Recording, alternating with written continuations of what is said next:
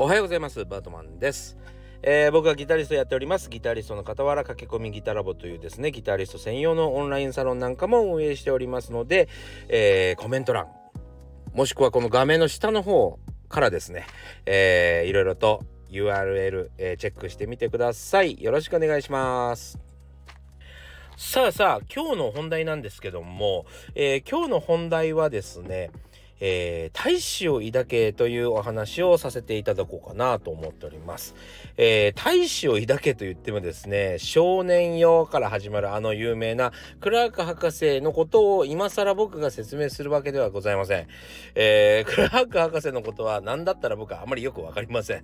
えーでも、大志を抱け、この言葉はですね、ものすごく大事な言葉なので、えー現代風にというか僕風に、えーお話ししたいなと思っております。はい。というわけでですね、近況のお話からいきたいと思います。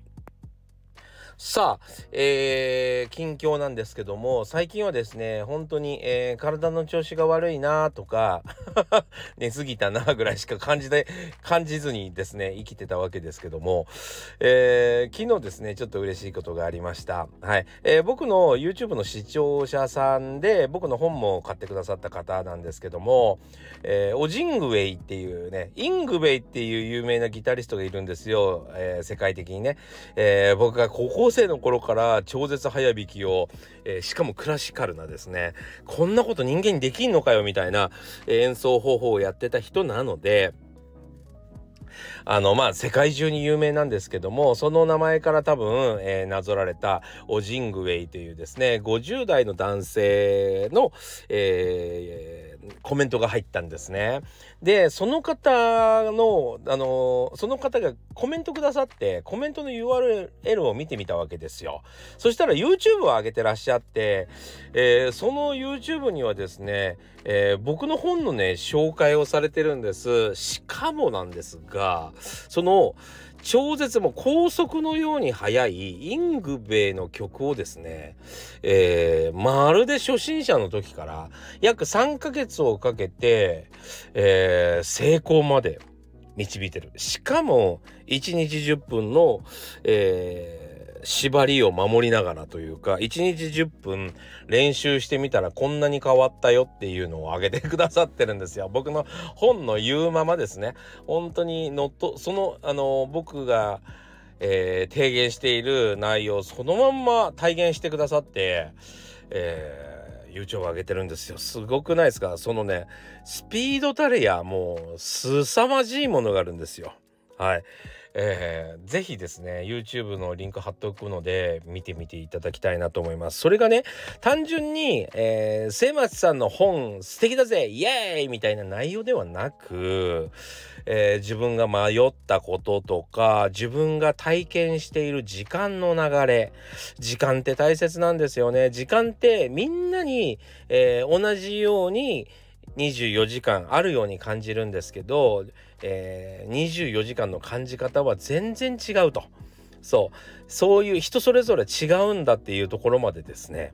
えーちゃんと書いてくださってだから6歳とか12歳6歳から12歳までの方だったらもっともっと濃密な、えー時間を過ごすことができるんじゃないかそういう提案というか時間の考え方まで、えー入れてくださってその方の本当に言葉になってるんですよね。で、えーその中でちょっと一部僕の練習を取り入れて、え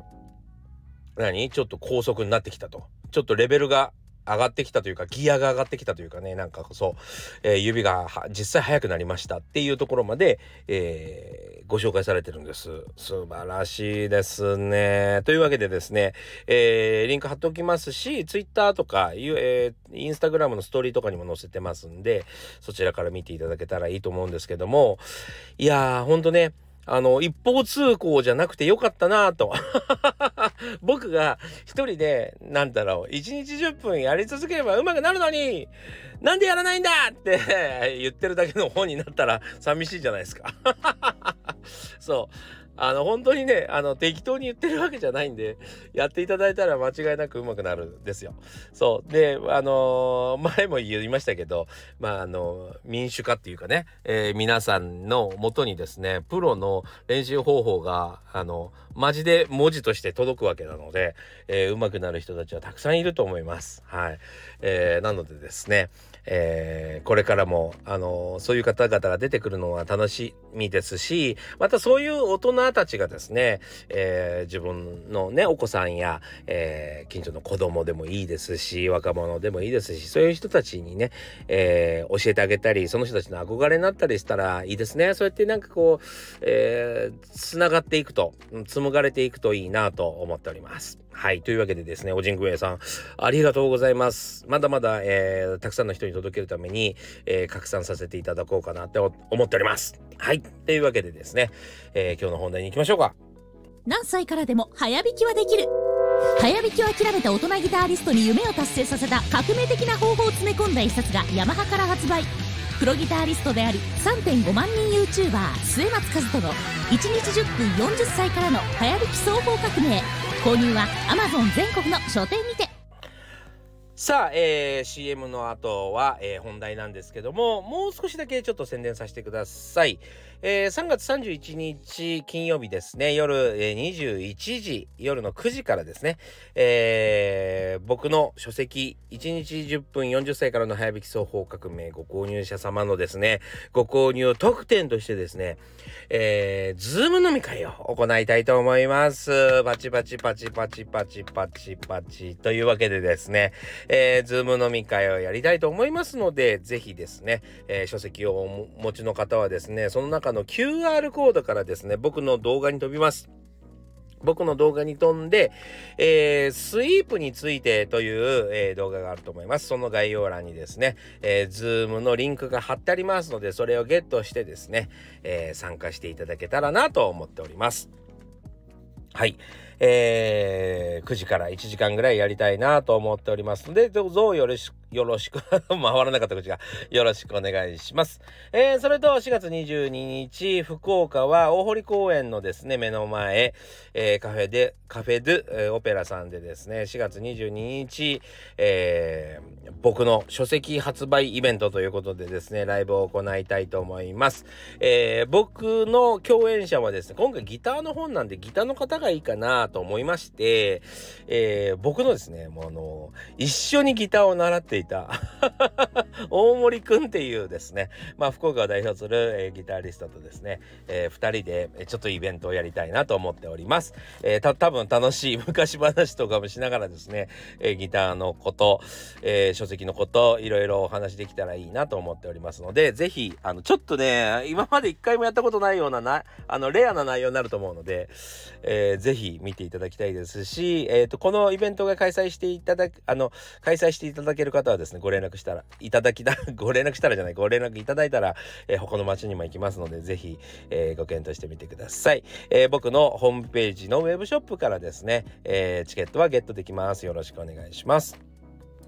さあ今日の本題ですね。大志を抱けということです、えー、大志を抱けってすごくいい言葉だと思いませんか？ね。えー、僕のですねあの小学校僕の小学校はですね福岡の博多区にある小学校に行ってたんですけども体育館の出口にですね「ボーイズ・ビー・アンビシャス」ってドカーって書いてあったんですよ。これが僕にはとってすごくあの印象的でまああの少年を大志を抱けということだったっていうことは後で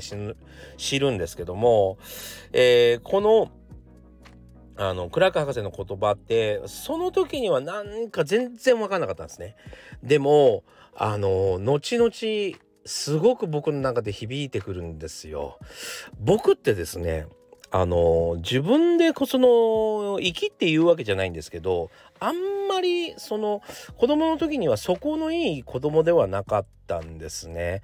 そう、うん、ですがあのねギタリストになろう音楽をやっていこうという気持ちがあったので